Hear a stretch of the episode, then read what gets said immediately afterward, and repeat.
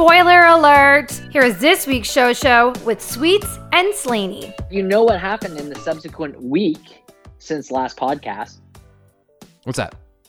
Immediately after the podcast ended, we got a call from our best friends, actually a text, that three weeks early they were in labor at the IWK, That's amazing.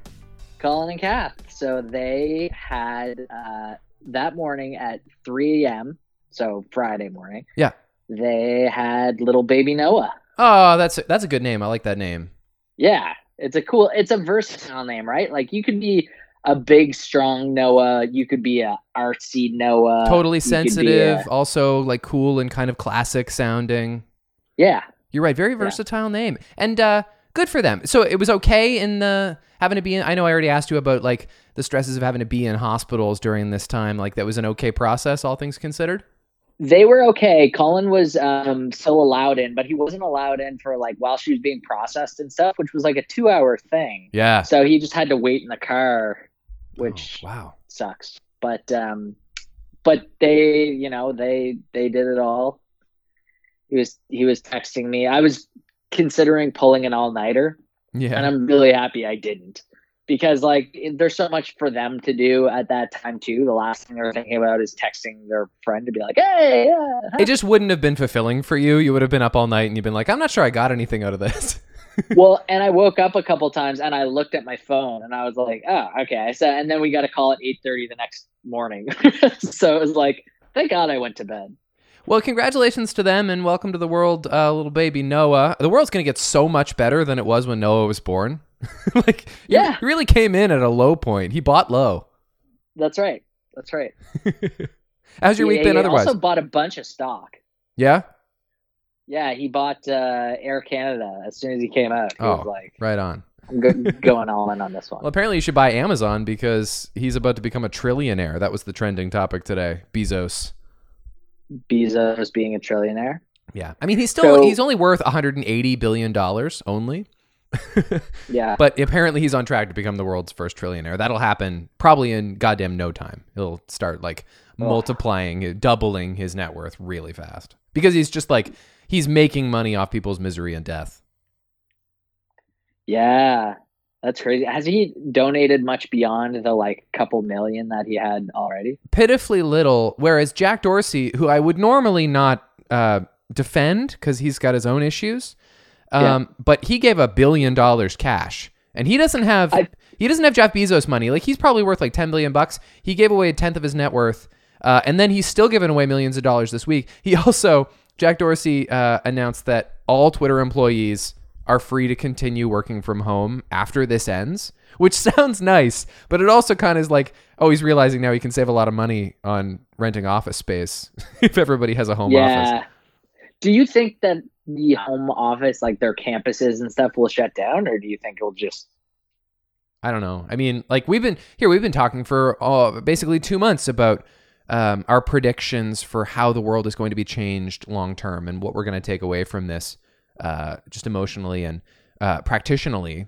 And I think that it's a crapshoot, and none of us know what the hell we're talking about. I have no idea what the world's going to look like. True. That's true. I keep getting um, messages from my friends that are like, "Hey, only like two deaths today. What do you guys think of like?" Not two deaths, sorry, two cases announced today. Right. What do you guys think? Like, I, I think we'll be opening up soon. Yeah. And I'm like, you guys are asking, like, I'm going to give permission. yeah. Yeah. Oh, yeah. like, all we have to do is sit back and be told when to go back to to work. Like, you know, we're not going to be able to go convince people to let us do stuff again. So That- just chill. That and they have said, like Doctor Strang said this week. I heard the second hand through Becky, but he is uh, happy to err on the side of caution and keep things closed for longer than open them early. Because Jimmy Kimmel did a really great uh, analogy last night about about picking a scab. I don't know if you saw that, but he's like, opening, No, I didn't. opening too early is like picking a scab. Underneath, maybe the thing is healed, but if it's not, you got to start over again. And that's exactly what it's like. And and Right. And so many communities are rushing to reopen not because it's there's any anecdotal indication that it's safe to do so but because they can spin it that way because they're bored or because they're sick of not making as much money Um, I mean, it, that's an American discussion, but it's happening all over. I wasn't really in favor of them opening the parks two weeks ago when they did. I, I found that really hasty. Yeah, I remember you saying that. Yeah, it's uh, yeah, it's gonna be, you know, week by week. There's gonna be people on both sides. It's a divisive disease, isn't it? Yeah, I guess so. Divisive virus. Well, everything is divisive right now. Yeah, you're right. There's a hot take. See how you brought something so wonderful to the table, like new life, and I was like, yeah, but billionaires and death. Yeah. yeah, but I mean, uh, that's that's the world we live in. Yeah, I am. Uh, I am at fault. How's your week going? Otherwise, Uh, pretty good. I had a moment yesterday where I went like, "How is it not Friday today?" my God, this week has just been endless for me and emotionally Yeah. taxing. And I, I- I'll bundle it all up. I remember you saying last week you had a bit of a moment at one point. Last week I was doing okay. This week I've been having moments like every other day.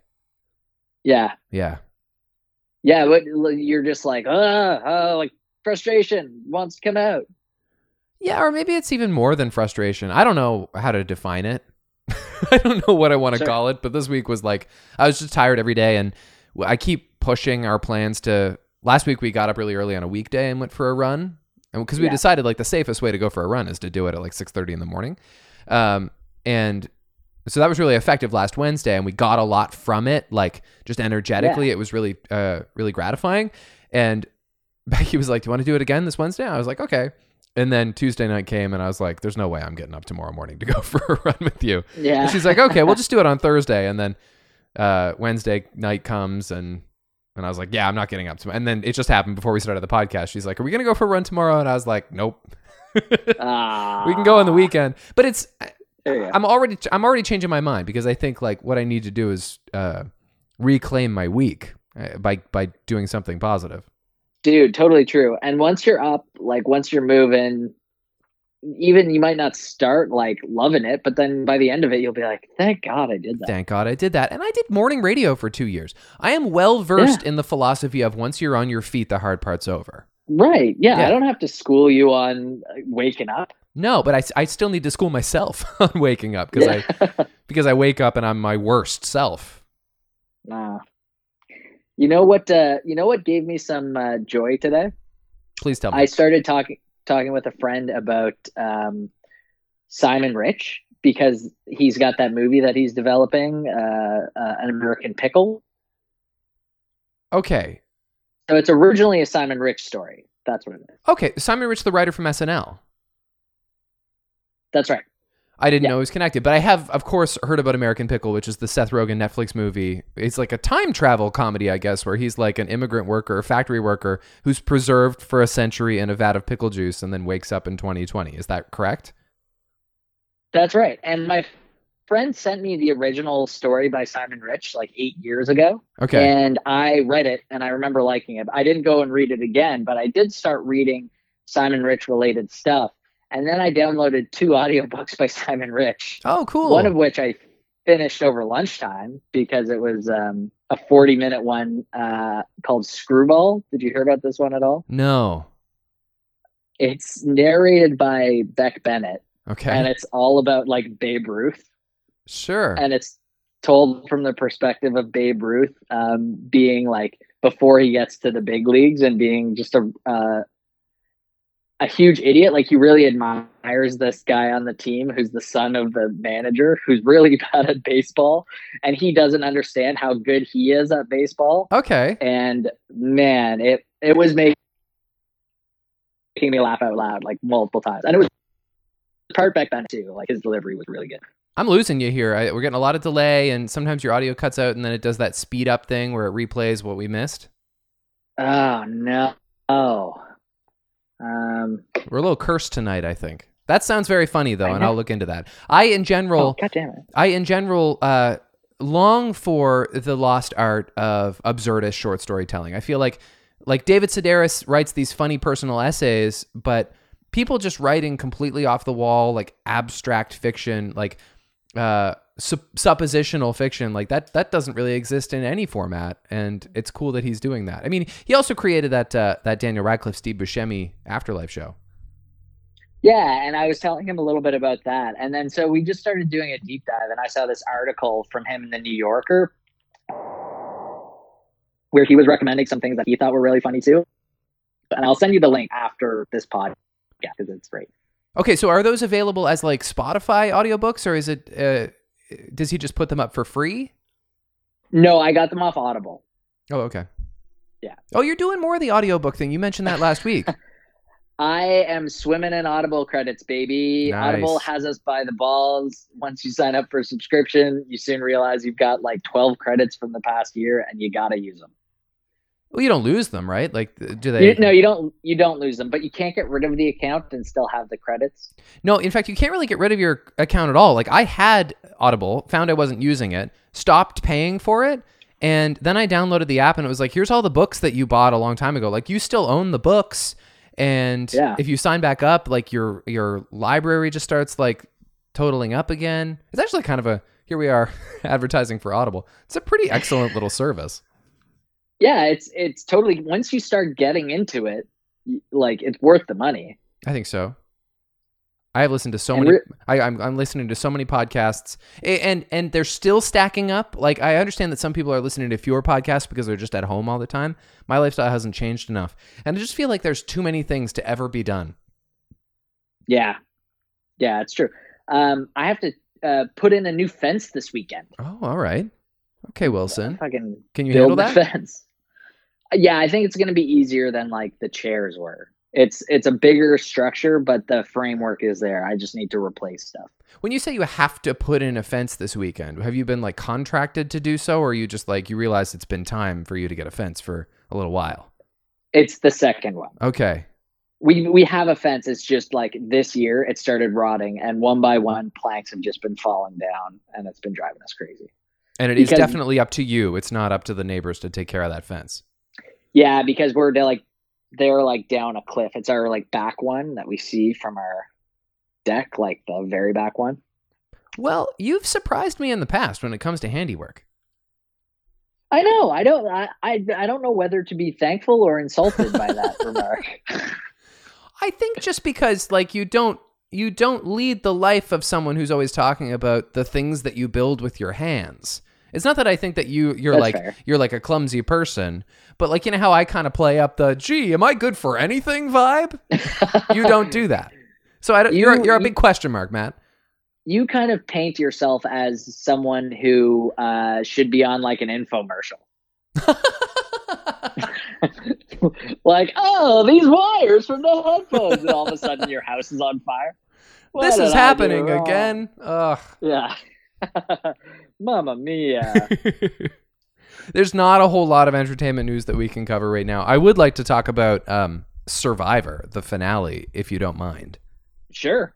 So, the Floor is yours. yes, so this was the end of Survivor season 40, the end of their 20th anniversary. Very big deal. It's the all winners, winners at war season. So they brought back uh, 20 of the 39 different people who have won Survivor in the past. And it was supposed to be like a bloodbath, like a really charismatic, exciting, um, broad stretch of people who will, of course, respect the integrity of the game. It was indeed among the best seasons of Survivor ever. It rarely disappointed. Um, and it resolved really nicely too. But I'll give you a little background about what made the finale quite suspenseful and what's a little bit controversial among fans. A couple of years ago, uh, they introduced a new mechanic called the Edge of Extinction in Survivor. Is kind of a new evolution of something they've dabbled in before, which is a sort of survivor purgatory, where you're uh, eliminated from the game, which is to say you're voted out, but you still have a chance to win your way back in. So it's not necessarily over. Uh, Right. You're eliminated, you're voted out, and then they send you off to another island, an even more desolate, um, bare bones island where you just have to kind of like sit around and bond with other uh, evacuees, other cast offs, uh, until comes the battle back challenge where you get an opportunity to win your way back into the game. Late in the game, they have a challenge called the battle back challenge, and one person who has been exiled gets to win their way back in. And the first time they did it, this guy named Chris Underwood, who'd been voted out pretty early on in the game, maybe like a third of the way through, uh, won his way back into the game. And then he started doing pretty good for the short time that was remaining in the game, won the final immunity challenge, and uh, guaranteed himself a spot in the final three, which is the final tribal council, and he would be able to plead his case to win the million dollar prize. And so that's like quite uh, that's quite a journey from having been eliminated to then be in the finals. But what's in, what's interesting about what Chris did was in that final immunity, he actually gave his immunity away and said, I don't want this. I want to fight for it. I need to prove that I deserve to be here. I've spent the whole challenge, the whole season on that beach, not strategizing with everyone else who never got voted out. Uh, I'm going to give away my immunity and I'm going to partake in this little fire making challenge and earn my keep. And he did, and it won him the season. And producers loved that about Survivor Edge of Extinction because the new mechanic they introduced proved to be effective. It was like it completely defined that season. But it was controversial among fans because people don't like, for one, that when you get voted out, it doesn't really mean you've been voted out anymore. It kind of neuters the extinction of your torch. And also because Chris spent so much of the season not playing the game of Survivor and still won, that kind of feels wrong. So Right. uh, we come to season 40, Winners at War. They decide to bring back Edge of Extinction. And the very first person to get voted out of the game, the first of 20 people, is this uh, woman, Natalie. She gets voted So out. wait, was was it gone from that season on? yeah, they did, they did two or three where they just didn't exist. They just didn't do it. Okay. But they brought it back, and I think they brought it back this time because they were bringing back all these like celebrity players, right? And like Sure. you'd be disappointed if Boston Rob got voted out really early and then he was just never seen or heard from again. It's a way to keep these star players on television. Um, so this Natalie gets voted out first. She's the first eliminated from the season. And did I lose you? Yeah, you froze up there for a sec, but keep. I got you now. And then she wins the battle back challenge. She wins her way into the top five. She has an immunity idol that she's brought with her, so she's in her top four. She wins an immunity and she's in the final three. And she does not choose to give away her immunity to earn her keep. She chooses to sit there. And so she doesn't win in the end. Um, this guy, Tony Vlachos, wins, and he was like one of the most entertaining people ever to play the game, and he totally deserved to win. So that was really gratifying. But like, Natalie got four votes in the final tribal council not just because she was energized from not having to strategize throughout the game, but because she had just spent two weeks on Extinction Island bonding with the jury who had also been eliminated, becoming friends with the people who would eventually vote for her to win. And she never, so she's like very, she was very dominant in the few days she played Survivor, but she, she didn't really play Survivor and she almost won. And so this has been like, I know it's a really long, uh, long walk for a short drink of water, as you say, but it was it's this like really controversial mechanic that almost spoiled what was supposed to be the greatest season of Survivor ever, and it didn't. So who won? This guy Tony, who's like a New Jersey cop, it was his third time playing. Uh, he and this other police officer Sarah have like the most beautiful friendship that's ever been created on Survivor. Like I remember when they they first played together. All three of their uh, their seasons they played together. He won one, she won one, and then he won this third one. Um, and I remember they were like meeting, and for whatever reason he decided he was going to lie that that cops are controversial. Not everybody likes cops, so he's going to go out there and tell everybody he works in construction. And so he's like, "Hi, I'm Tony. I work in construction." And they cut to Sarah's little confessional, and she's like, "I know cops. That guy's a cop." I know. No for, I know for sure. I know what cops are, and he's one. and what what was she? She's also a police officer. That's the thing. Oh, she is. Yeah, and so oh, that's fucking and amazing. And so she went to him, and she's like, "I know you're a police officer because I'm a police officer, and I know police officers." And so they formed this little alliance called Cops R Us, which is permeated through their three seasons. They just have like the most beautiful, lovely to watch friendship, and he's like, he's a character, and it's I, I I only say all this to say that uh, there's this idea that Survivor's like not cool anymore, and that's bananas. It is still some of the best television that exists. And I really advocate people watch Survivor. You get dud seasons, you certainly get dud players, but it is like honest entertainment. They're getting real entertainment out of something where so many shows are just fluff. And I, I, I find it so gratifying. I think CBS has an opportunity to actually play seasons one through 40 over again in the time that they just have free right now. Yeah, that's true. And they could certainly put it on CBS All Access. They might have already. Right. I don't know how much rewatchability Survivor would have. Yeah, that's true. If you, but I almost, I kind of want to now catch up.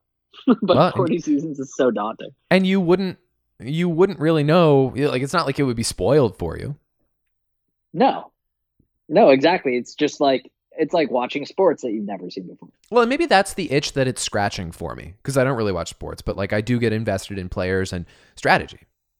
Yeah, yeah, that's what uh, that's what Bill Simmons says. He's like, this is the closest I have to sports right now, so I'm all in on Survivor. This And season. it's over too. And so where did how? How yeah, how did Boston Rob do? Uh, he was disappointed. He didn't do quite as well as he wanted to. He got he got voted out about halfway through.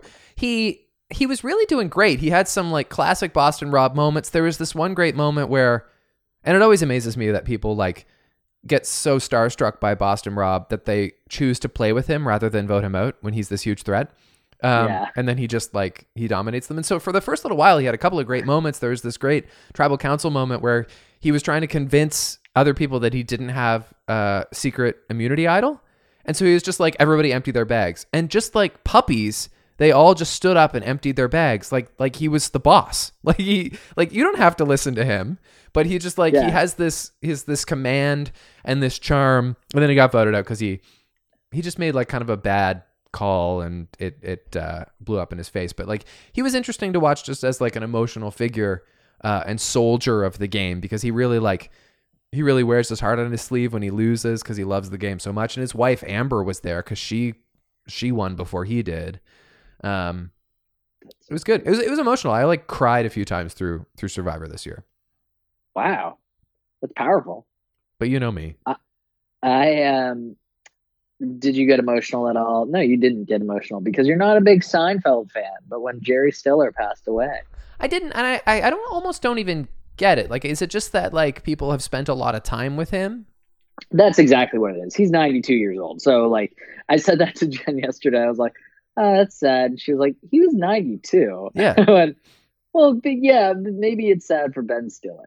It for sure is bad. Is sad for Ben Stiller. Uh, Yeah. But it's not like certain phraseology, like the world lost a great one. Well, yeah, but and I don't know. I don't have an opinion on him. He's certainly very funny anytime I saw him, but like he is so old. yeah, 100%. Like, it's almost hard to believe that he was Ben Stiller's father. Well, uh, and Ben Stiller's mom died probably five years ago. Oh, is that right? Yeah, I did not know. you that. don't see much Ben seen him Stiller. He was like he was like one of the big movie stars in the world ten years ago, and he like does one thing every two years. Sometimes it's small. Yeah.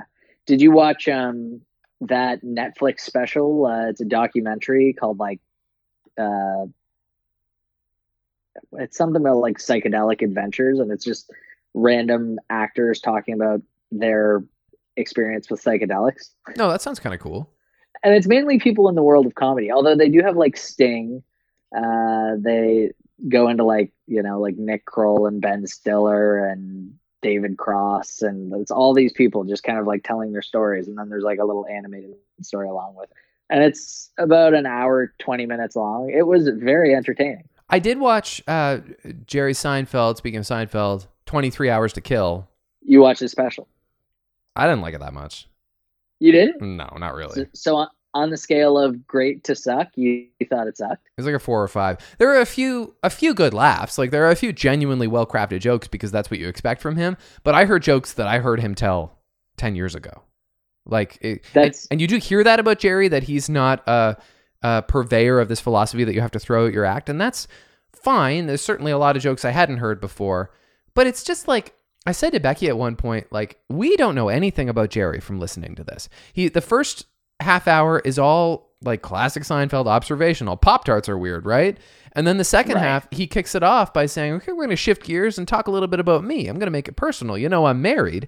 But then he doesn't talk about his wife. He just talks about marriage. So it's Yeah. it doesn't get personal, and it's just more the uh, old man shaking his fist at a cloud meme. You got a lot of, uh, you want to do this? You can't tell her that. Right. You well, say that to her. Well, the joke everybody's ripping him for right now, because just because how like cliche it is, is like one of his long bits in the special is they call them smartphones, but they're not smarter than us. We could be smarter than phones, and it's just it's so dumb. It's like it, it was kind of a waste of time. Did you find I I don't know I, I although like as far as LOLs go like Oh, I did on, not have many. you watched it. I watched it. Yeah. Oh, see, I've been so selfish tonight. I'm not even asking you if you watched the thing that I'm like ranting about.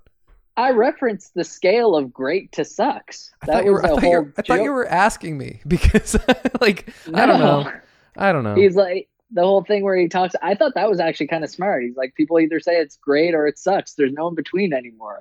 Like, if you kind of like something, it, it's great. yeah, but that was in the trailer. The best bit was in the trailer. Oh, was it? See, Yeah. I didn't see the trailer. I gotta stop watching trailers. I'm sorry. I didn't think to ask you if you had seen it. I thought it was just not that great. I actually watched it like two weeks ago, and I meant to bring it up last week. So thank you for bringing it up this time. What else have you watched? Because I did watch a lot of TV in the last week, and I enjoyed all of it. Finished. Never have I ever last Friday. Is, isn't it lovely though? Watched it all. Yeah. It was very funny. Yeah. Yeah. Very funny. Good feels. Um, watched that psychedelic special. Um, God, what else did we watch? So I watched all of Dead to Me season two in three sittings, um, and it's really good. It's like it starts out a little soapy. They pull the twin card pretty fast, Oof. um, and so that's obviously a red flag. But then it was fine, and it was like it got to be really good. And every episode ends with a "Oh no!" And the two of them, like it must have been exhausting to shoot. I don't know if it took like three months to shoot a season of Dead to Me. They must have been gutted by the end of it because they are crying in every season, every scene. I watched the first episode of Dead to Me, and I did like it. Like I'm okay with. I might continue watching that. I hope you will. I'd love to talk to you about it. I just I just find them both so good. Uh, and, and obviously like Christina Applegate is the one who's obviously good because she's so hardcore in it. But Linda Cardellini is like really great as as this kind of like flaky lovey-dovey weirdo. I don't know. I think they're both uh, they're amazing together. Their chemistry's really great and the show is not an Emmy type show cuz it's kind of kind of goofy and soapy, but also kind of like trashy in a lovely way Yeah, but but they're both people- giving Emmy quality performances. I think people like it a lot. Yeah. like I think it's it might find its own footing. I, I watched. We finished it this morning. Uh, the rest of Hollywood, the Ryan Murphy show. no, You know what? It's pretty good. no, yeah, you're gonna say that because Yeah. it's a show that you would like. Well, and shouldn't that be what it's all about? One hundred percent. It's. One hundred percent. I, I will say it kind of ge- it's it's it's its most crass early on. Like the crassness goes down. Like the first episode, he becomes like a gigolo at a gas station, right? Like, Yeah. rea- like you're not going to watch it, so I'll spoil it, and everyone else had the Sure. chance to watch it. It's like in the first episode, he's like, "I've come to Hollywood, but I'm going to work at this gas station and and have sex with old ladies until I can get a part in a movie." At the end of the movie. Or at the end of the season, their movie has been made and they all win Academy Awards. So like the thing the thing moves at a clip. like and at a couple of points like something happens and you're like I didn't know they were a couple. Oh, I guess they're married now. And it's like they're like they're moving really fast, but all of the salacious stuff kind of goes away after the second or third episode and it just kind of becomes this like really optimistic what could have been portrait of of Hollywood if it wasn't bigoted or if rather if the non-bigoted people uh, prevailed a lot sooner and it was kind of sweet That's that's good. I, I like the revisionist history element of it. and the acting is quite good. This this main guy who who played Jack, I I, I am very excited for him to be a movie star. There's no decent reason in my mind why he isn't one, um, and so, and so I look forward to seeing more of that guy. He's got yeah, leading man written all over him. I think so. Yeah. Definitely. Did you hear about Hamilton? Um, yeah, everyone's really excited about that coming to Disney Plus. That's not a small deal. So it was supposed to come out in October of 2021 in theaters. They moved it to July 3rd. That's like 15 months early, and they're canceling the theatrical release for streaming. That's a big deal. But also, This Broadway's not be- making any money right now. This has to be the biggest deal for um, an on-stage play in a while. Like there, there have been like a million on-stage plays that have aired on PBS and stuff, starring like, you know, like uh, the dude from The Wire who played McNulty, like Yeah. And like just like impressive plays. And you would also think that a lot of people have already seen this in some form. Yeah, I've seen a cam version of it. Yeah, Yeah, it's pretty cool. I just it wasn't okay. Well, May- and I- I- I know the music really well. Like I've I've listened. Excuse me. God bless. Ah. You are not giving away your snot. no, I, I I listened to that soundtrack so much. It is. I've said to you before, like as as kind of cliche and boring as it is to say about something that everybody agrees is amazing, it is in the in the truest sense a genuine masterpiece. Like it is among the best creations of art I've ever experienced. Hamilton. Right. Yeah, Uh, and it's fun. I- it's yeah. not just like wow. No, That's it's it's a blast. So it'll be a You're big deal and um it'll probably get disney plus some new subscribers like i'm sure there's a lot of overlap among people who love musical theater and also old disney movies but to the extent that there's not uh musical theater like stage musical uh fandom is just as powerful as star wars fandom marvel fandom disney Mhm. princess fandom like that'll probably bring people aboard that's why they're doing it I'm just waiting for 2022 when they release the butthole cut. of Hamilton. That'll really bring aboard subscribers. uh, did you see that Netflix saved its average user 9.1 days of commercials in 2019? I did see that, and I I also wonder like what's that stat going to be next year? We've all watched way more Netflix. Oh my god. We're going to be like in the future. Yeah, Uh, but I also want to Um, know like uh, how much time do we spend scrolling through Netflix to find something to watch? Because some of that time is made up in just like coaxing through, like scrolling through the same categories over and over again. It's not that efficient to find something to watch on Netflix. You waste time it's there true. too. And actually, on the version that I, that is on my smart TV, a trailer plays anytime you stop on a show. Oh, I can turn that off for you. You got to turn that off. Oh, you can turn that off. Yes, it's That's horrible. settings thing. It's horrible. Yes. Oh my god, the amount of uh, times that it's been stuck on Grey's Anatomy, and it's George saying, "Does anybody else feel like they have no idea what's going on here?"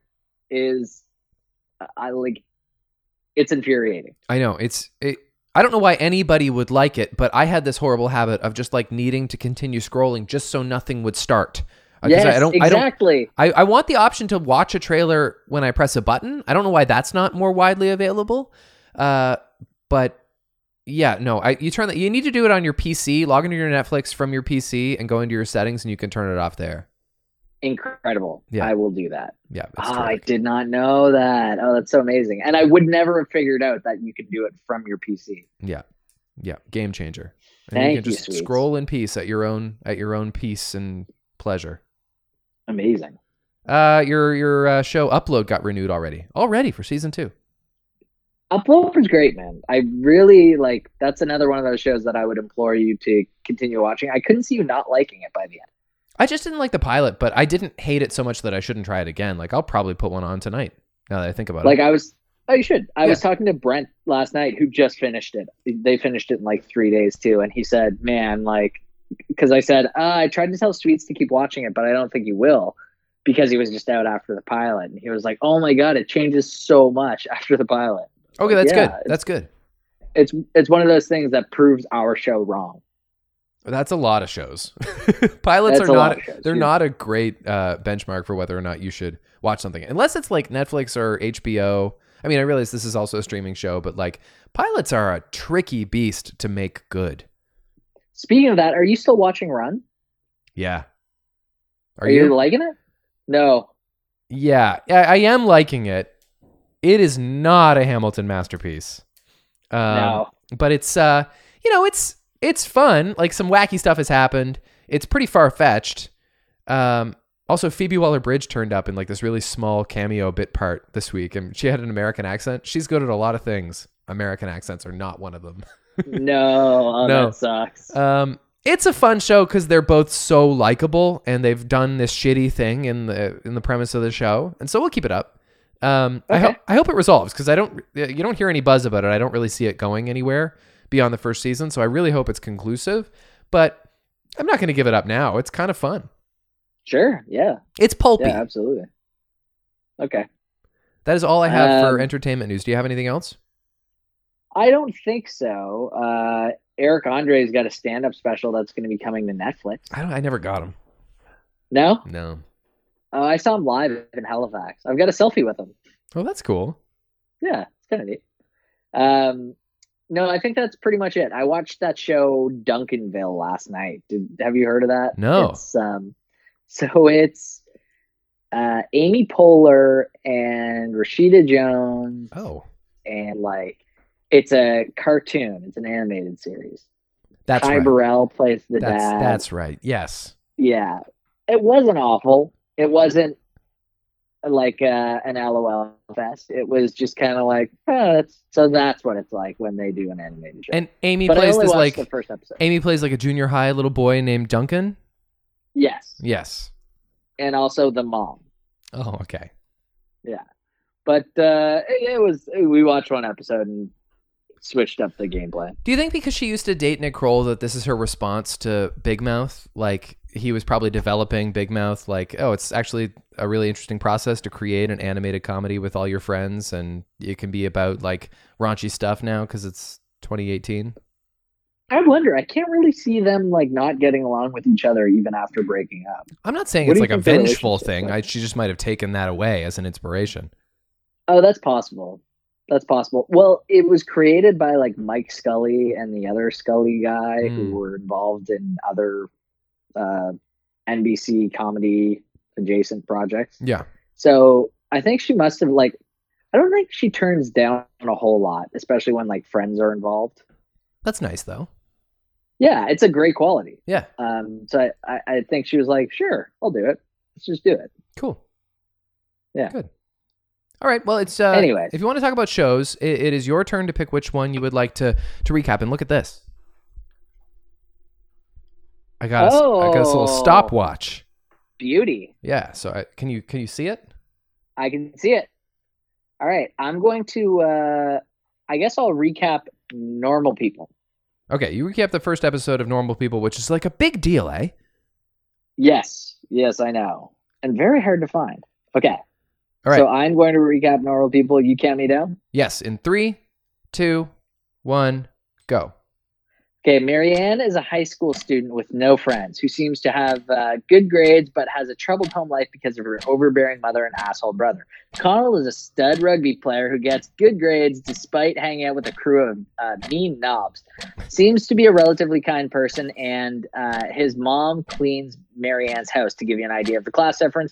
But Marianne likes him, so uh, she tells him that they kiss a couple times, and apparently they're going to have crazy sex in the future. And that's 29 seconds. That that's like an understood thing about the show that they're gonna have crazy sex in the future. no, that's that's what I've seen uh, online. Yeah, they do. People are like, they have people have problems with the sex had in this show. Do they really? Have You're gonna finish this show. I know you are. I'm well on my way. Yeah, I love this show. I think it's excellent. I knew I knew you'd really like it after watching it, and and I like it too. Actually, it's um, it's Slow burn. it's a slow burn, and I like that they don't give everything. You know, it didn't go all the way in the first episode. It was just kind of like uh, spent a lot of time in development. It's just very quiet. They don't say a lot, but they say a lot with what little they say. And conversely, she's actually very forward. Like she does say to him, like they've had these like awkward little conversations when he's picking up his mom from work, and they like clearly not from the same background at all. Uh, and then she's just very forward, and she says, "I like you," and he's like, "Uh, uh, uh, uh, uh." And the next day, he kind of implies that he likes her too, but he won't commit to saying that because of like the class dichotomy between them and because she doesn't fit in with his friends. And so there kind of develops this weird idea where it's like, okay, they're going to see each other, but no one can know, which feels a little psycho unless both of them have the same wish. And like early on, I don't really get the sense that she is as into the privacy of their relationship as he is. But he does seem like a good Well, guy. Although she does suggest it, she does say, I think she just wants him that bad, though. No, no one has to know. Yeah. Yeah, yeah, true, true. She's one of those characters though who you're like, why does everyone hate her so much? I know that's uh, that is something I struggle with, or like I don't know if it happens in the first or the second episode, but they like regularly call her ugly, and she's not. no, one hundred percent not. That yeah, that is that is a flaw. Like if if her whole thing is supposed to be that she is teased because she is ugly, Yeah. then She looks like Anne Hathaway. yeah, yeah. she's a very attractive human. Right. And and I've talked before about how I a little bit struggle with the on the nose nature of depicting high school bullying. Like people are are mean to each other uh when they're young, but like it's just so overt. Like I don't and maybe this happened and I just didn't experience it, but like creepy guys like shouting, "Hey, you are ugly and you're flat-chested." I don't remember that happening in my high school. I mean, I- definitely No. definitely guys could be mean to girls and like vice versa and people could be mean to people but it's just it seemed more quiet and insidious than that where it's just so overt in television i think it's lazy Yeah. yeah Yeah, I agree. Um, and she's she also seemed to do things that like students would appreciate, like her kind of telling off teachers and like not giving an F. when she motes off at that teacher in the beginning that you're right that would make her popular with the obnoxious popular kids Yeah, people would be, and like except for this sweetheart of a human who's like, you know, he's actually a pretty good guy. Like you don't have to go so crazy becky pointed out when she saw this guy um, connell that he looks like one of the the paul brothers from youtube and he really does he has like this really wide neck Uh, his wide neck and Roman nose, and it's not fair, but he does look he- like them. That's true. He also, well, he's a rugby player. Like they, like they, you know, they casted that pretty well. I wondered what that sport was though, because like it wasn't a rugby ball; it was spherical, right? And there were like they were. I- It just didn't strike. I couldn't figure out what sport that was. It was this. It was a complete like orb, like a circle. Yeah, it was like a soccer ball, but they seemed to be playing rugby rules or football rules. And then in the second episode, she calls it football. And so I guess that means it's soccer, but then wasn't there like something else about it that I found kind of strange? Well, yeah, there was a there was a goalie, and I don't think there's a goalie in rugby, so I have no idea what this game. is. I don't know. Something something that he's good at, evidently. Yeah, or maybe it's a twist on rugby that I don't know about. It doesn't seem to have a whole lot of um a whole lot of narrative individuality, just a really charming level of personality. Like you like the characters, you root for for them, but it's it's by no means breaking new ground when it comes to like high schoolers fall in love, one of them's more popular than the other, one's more shy than the other, one's richer than the other. Like that's that's all well-trodden territory and yet it feels fresh and lovely. Well, you edgy. know what? It's so it's so rare that the the person who is less popular is also rich. I thought that was kind of an interesting switch up. I absolutely thought the same thing. Usually the rich kid is um uh well, um what's her name from Clueless? Yeah, or Freddie Prinze Jr. and she's all that. Exactly. Muffy Crosswire from Arthur. is that her name? Muffy Crosswire? Yeah, it is, yeah. That's a badass name. You know who did the music? Do you know who did the music for Magic School Bus? Uh Little Richard. That's insane. Yep. That's that's news that we didn't uh, talk about. Little Richard passed away. Another one that people like really took hard because like or maybe maybe just like famous people who were inspired by Little Richard have taken it really hard. Well, I think in turn he was so huge. Like he's like who inspired like Mick Jagger. Like Yeah. he's up there with Chuck Berry for for like why people got into music. I think so, yeah. Yeah. Anyways, that was a quick aside. um, do you want to uh, do you want to recap this next uh, gem of a show? Sure. Um Okay. okay. Or do you have more to talk about uh, normal people? Not really. Um, just that, like, yeah, I watched the second episode, and they do get right into the physicality of their love. Um, there's the ASMR with the kissing is a little much. I don't care for it.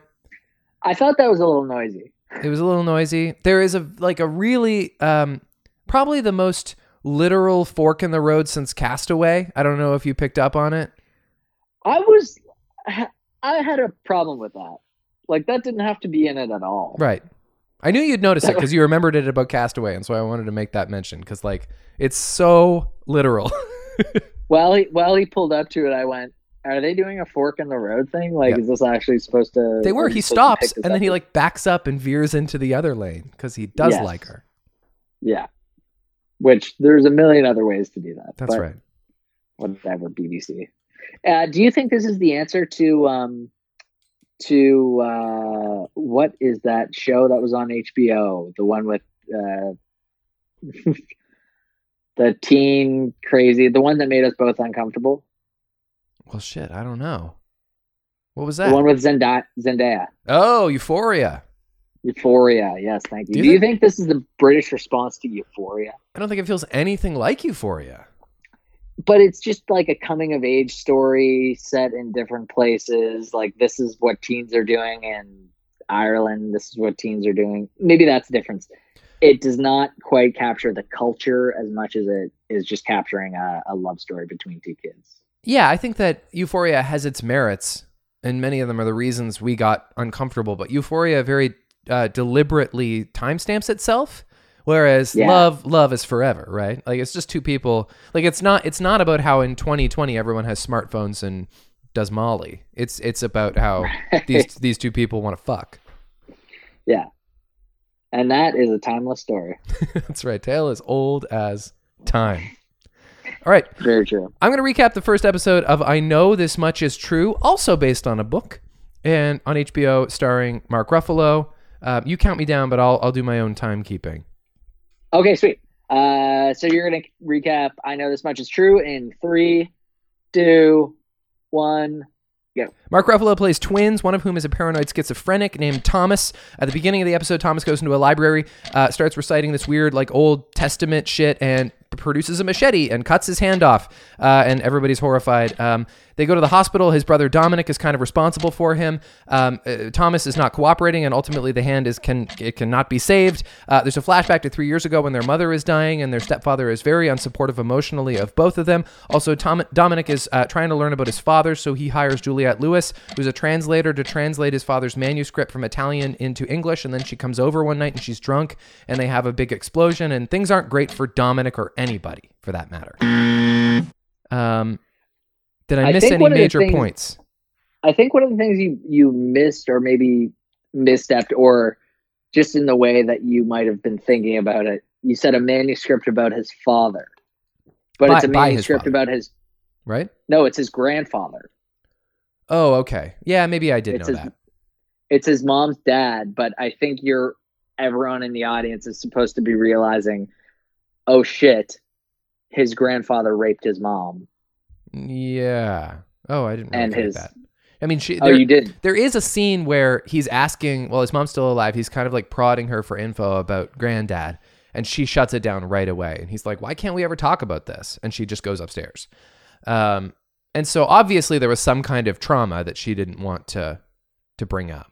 Right. And then the manuscript, Juliette Lewis is like very hesitant to. She's like, okay, well, first of all, he's like piece of shit. He's got like a really weird, uh, like perverted thing with his daughter, uh, and the way that he talks about women Oh. in general. And yeah, and so I think you're supposed to take away, which, which I mean is like the one time because I was so frustrated. I was like, why wouldn't this lady just talk about the dad? Yeah. that is like the one time where it's like literally you would be doing way more damage to go down that road than to just keep it a secret to take that to your grave. Right. So how is that going to mirror the story involving the twin brother Thomas, who has um uh you know a handicap? He's like he's he's he's schizophrenic, and that that causes Dominic a whole lot of trouble because he's kind of the only like Anguish? He's the he's the only like responsible, capable person in Thomas's life who can help him, but he himself has his own uh demons, and so like how how does the fact that he's having family troubles relate to the grandfather backstory? Do you know? I think it's I think it's just an extra element added into a, a like I'm gonna say it two shitty lives.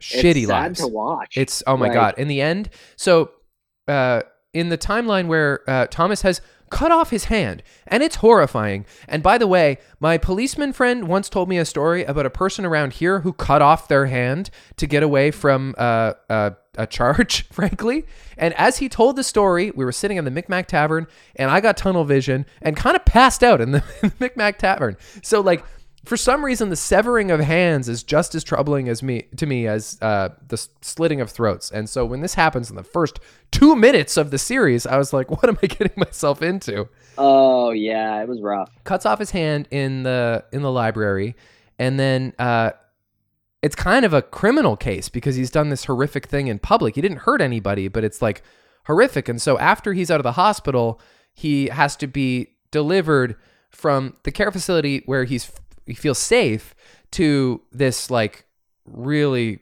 horrible care facility where it's kind of like a prison. And they get there and Oh, it's a it's a public prison. it is, and, and and they're just like kind of being savage towards Thomas, and Thomas keeps saying he has to go pee, and then they don't let him, and he ends up peeing on the floor. And Dominic is like, "I'm not leaving here without him. You're not taking him in." And he's it's like very uh, aggressive. It's horrifying. It's so sad because like nothing is gonna go well for these two two men. It is the saddest thing. It's such such a highlight reel for Mark Ruffalo, though. I kept trying to see that as a positive. Like, whoa, this guy is winning every Emmy. It is so true, and it is such a pleasure to get to see him really act again. And I love, you know, the Hulk, the Bulk, but Yeah, but I mean, like he is a, a tremendous actor, and it's it's really nice to see that. And I mean, like I have a little list of um, different instances where one actor plays twins.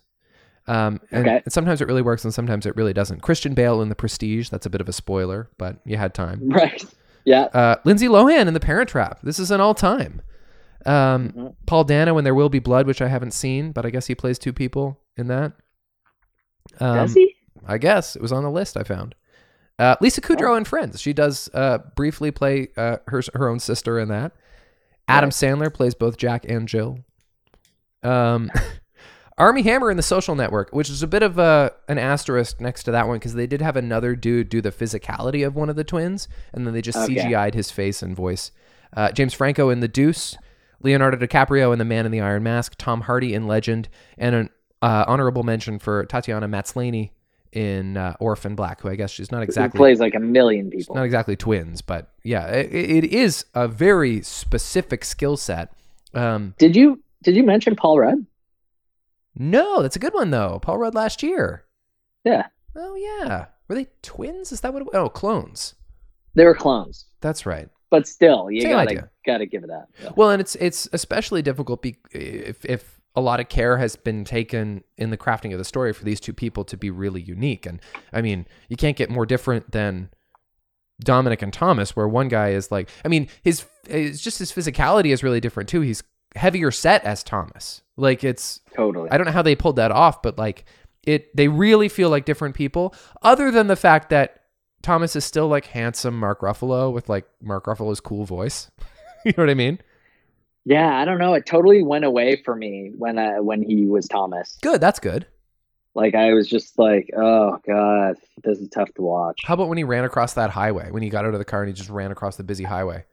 I thought Thomas was gonna end right there. That was terrifying. I thought the show was gonna be about them him dealing with Thomas's death, yeah. So this is uh it's which based on which a- would be the only thing that could make that more depressing. it would be more depressing, but also like Dominic then he could get out. you know what I mean?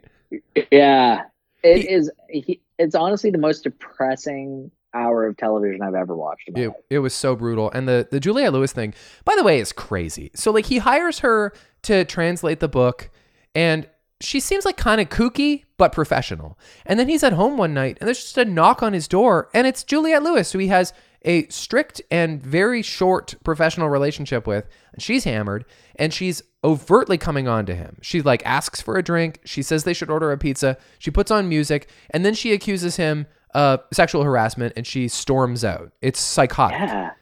And then she like also storms out of the program. She's no longer enrolled in the the you know translator uh, linguistic program that she's in in university. Like, can you imagine if you hired a person to like hem a pair of pants for you and then they knocked on your door and asked for a beer? Yeah, and then you never got your pants back, Right. and you went to the establishment, and they're like, "Hey, no, you made a side deal," which was dumb too. Yes. Like he just walked into an office and said, "Like, hey, I'll pay you four hundred dollars." Also, was it only $400? Because I, I tried to work out the math when she initially said it'd be eight bucks a page, and I was like looking at this manuscript, and I'm like, that's at least 400 pages. This is going to be a five thousand dollar translation. Oh well, maybe it was more than that. I thought I thought I remember hearing four hundred dollars. I think it was four hundred dollars down. Oh, that's what it was. You're yeah. right. So And that's then- yeah, that's a very expensive job. And he uh he also has an ex-wife who is Kathryn Hahn, who I've often said I adore. I think is great in She was great. Yeah. Yeah, she was great in this. Um, I kind of thought the whole Juliette Lewis storming into the house um, and asking for a drink thing. I thought she was going to like try to break it to him the the intricacies and the difficulties with this transcript. Right. Well, I mean, more's going to come out of it. She's going to be back in the show. Yeah, definitely. Yeah, when does she come back in the show too? Well, that's the thing too, because there's a time jump, There's a three-year So- time gap, and also so you don't know. it's set in the 90s, right? Like I know the book came out in 1998, and I don't know. It, it, are we just keeping it in the 90s because that's when the book came out? Could it be serviceable in modern day, or is it best to just leave it where it was because smartphones complicate plots? I mean, yeah, I think it's one of those things where it was written in the time it was written in. So if you've got the budget, HBO, to do it, why not just make it a carbon copy of what it was? Also, just, if you have the license not to have smartphones in your in your story, good because they just complicate every plot. Like I find when I write stuff, I just write in an alternate universe where people don't obsess over their smartphones, which wouldn't make Kurt Vonnegut happy. But it's just too complicated to have to factor in the the the smartphone into your plot because it's so central in our lives, and I want to write about that. Well, that's a good point, and it's it it was written without smartphones in it, so it's like it's almost more difficult to like let's change this phone call to a text. Well, and it's it's a and maybe that's a good example. I'm not even sure how this show would be impacted by that. It's just for some reason what I'm using to define the difference between 2020 and 1998. Um, I just wonder in a broader scale, like was would there be any reason to move it up to now? But probably not. I don't think so. You could you could basically do the exact same thing, but without a cell phone. Yeah. a cell phone just wouldn't appear. What do you think about the God themes? Because he he recites this very like ominous. I don't know if it's scripture, but it's it's clearly about like God fearing. Uh, when he cuts off his hand, and then he's he like he at the care home he's like doing finger painting or something. He does some other weird God stuff. Like is he is he possessed? I don't want to say that, but like or like what's going on with him spiritually, Thomas? Well, I think a big thing about uh, you know paranoid schizophrenia is thinking that you know uh, uh, being a paranoid schizophrenic, there's a lot of someone else is is running my life, and there's all these like signs and stuff. So, I I think that's all it was. I although I'm sure that religion is going to be well, religion already is. Like his mother, I think, was very very Catholic, Maybe. and I think he mentioned that in the in the breakdown. So obviously, one of them took that um, differently than the other. Not to say that that was the reason that he is schizophrenic, because that's genetic. no. But No. Yeah, it was it was a tough watch. Um okay, well, I, I I do give my S to normal people. I'm not sure if I said that. I Oh, yeah, want I, I. I want to give my S to I know this much is true because I'm just really impressed by Mark Ruffalo. And I, I know that like it was like at the time it was the next big book. Wally Lamb put this book out and Oprah put her sticker on it and and like that's cool. I I don't wish bad things for this show, but it's not for me. you're not gonna watch. It's one of those like. It's hard to say I don't give it my S, but like I'm not going to watch this show. It- Would I recommend someone to watch the show? If they asked me, I'd be like, "Oh man, the acting is amazing. It seems like an interesting story, but it is just such a bummer. You don't want to watch Manchester by the Sea back to back to back to back to back. Right. Well, you know what though? This seems to be in a long line of HBO shows that we've covered on this pod that are a little bit like this. Like I've talked before about the blue hue on these shows, these like really dreary, Yeah, well acted dramas. I mean, The Outsider was a little bit this, although I only watched the first episode, and I know it had a, like a supernatural component to it, and it was also like riveting to a lot of people. And I think a lot of these shows are riveting. There's no consistency for what I happen to be a fan of, but just a lot of shows that are so grim in their pilot episode Right. that all the all the great acting in the world can't make up for for how sad I feel when I watch it. the The Outsider was a little more exciting too. Okay, There was more of an action. Um, not in the pilot though. This. No, you're right. You're right. Yeah, It was more establishment.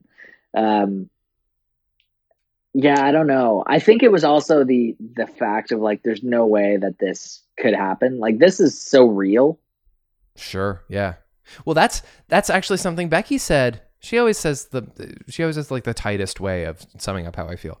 Um, in the that horrible scene we just talked about where uh, they're struggling in uh, like booking him at the jail, and uh, Yeah. Dominic is like, "I'm not leaving here," and and Thomas is really upset, and it's just loud and chaotic and aggressive. They wrestle him to the ground, and Becky just said, "This is what it's really like," and I was like, "Oh, you're right. This is this happens. This happens every day. People are just Totally. people's families in shambles, and it's just like it's just boiling over." Totally. And how how do you keep it together? Like he's doing what like anyone in that situation would do is just be you're you're just so emotional. Yeah. That like you're going to start like you know, you're pushed to the point of pushing cops Yeah, to be like, That's my brother and he's not well.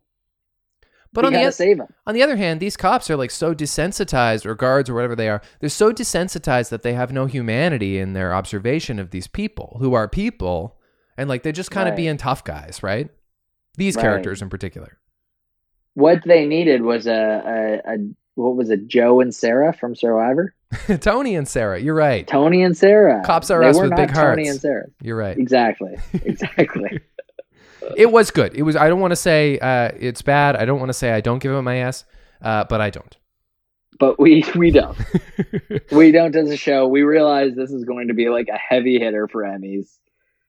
But man, I don't know how you finish it. We have a couple of good shows to look forward to in the next few weeks. Uh, we've got the Snowpiercer show coming. We've got Space Force, which I think is going to be a blast. Um, I Yeah. saw the trailer. Did you see the trailer? Yes.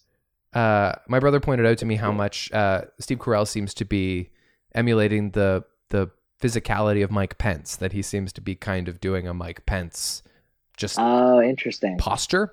Um, Yeah. Also, uh, I think they're gonna really lean into uh, the obvious with this show, as Ben Schwartz's character's name is Tony Scarapiducci. Yes, F Tony Scarapiducci. Yeah. The initial F Tony Right. Scarapiducci.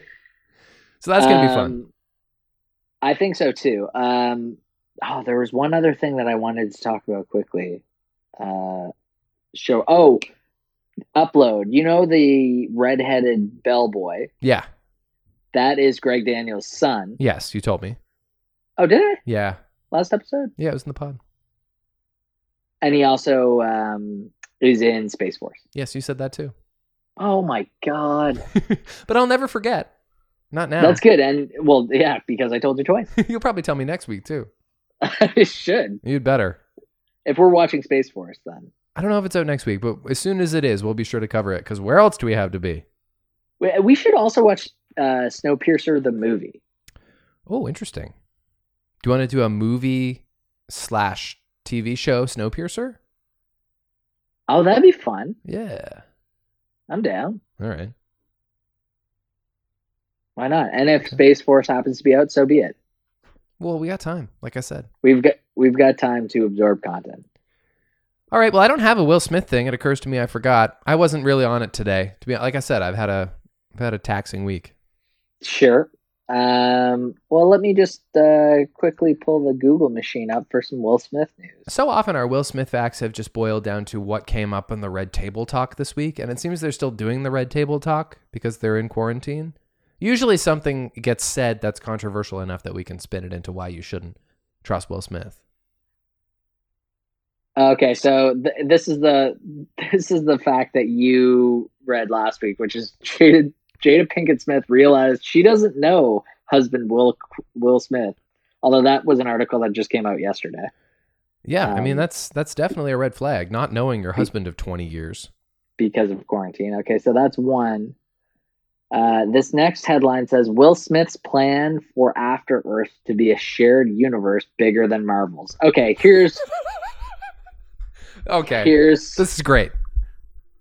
where you don't. This is Will great. He he just walks into this series, which we haven't seen yet, or have we seen After Earth? Has that out yet? I don't know. Uh, anyways, he intended After Earth to become a transmedia experience that rivaled the Marvel Cinematic Universe. Will Smith, I d- like, not only do we not trust you, but also you're crazy. Yeah. Yeah. So uh, here's the thing I'm, I'm writing a book, and I intend for it to be better than A Tale of Two Cities and the Iliad and also the Bible. like, Right. It's that's the plan anyway. Right, and to a lesser degree, Harry Potter. Right. well, those are some lofty goals, Will Smith. Yeah, Will, get it together, man. You ain't no Iron Man. You ain't no. You know what you are? You're uh, Some kind of that? some kind of Suicide Squad, I think. You're some kind of Suicide Squad. You're that homeless um, superhero from that movie, Oh, Hancock. Hancock. Everyone's favorite action hero, Hancock. You. Are Hancock. Never trust Hancock.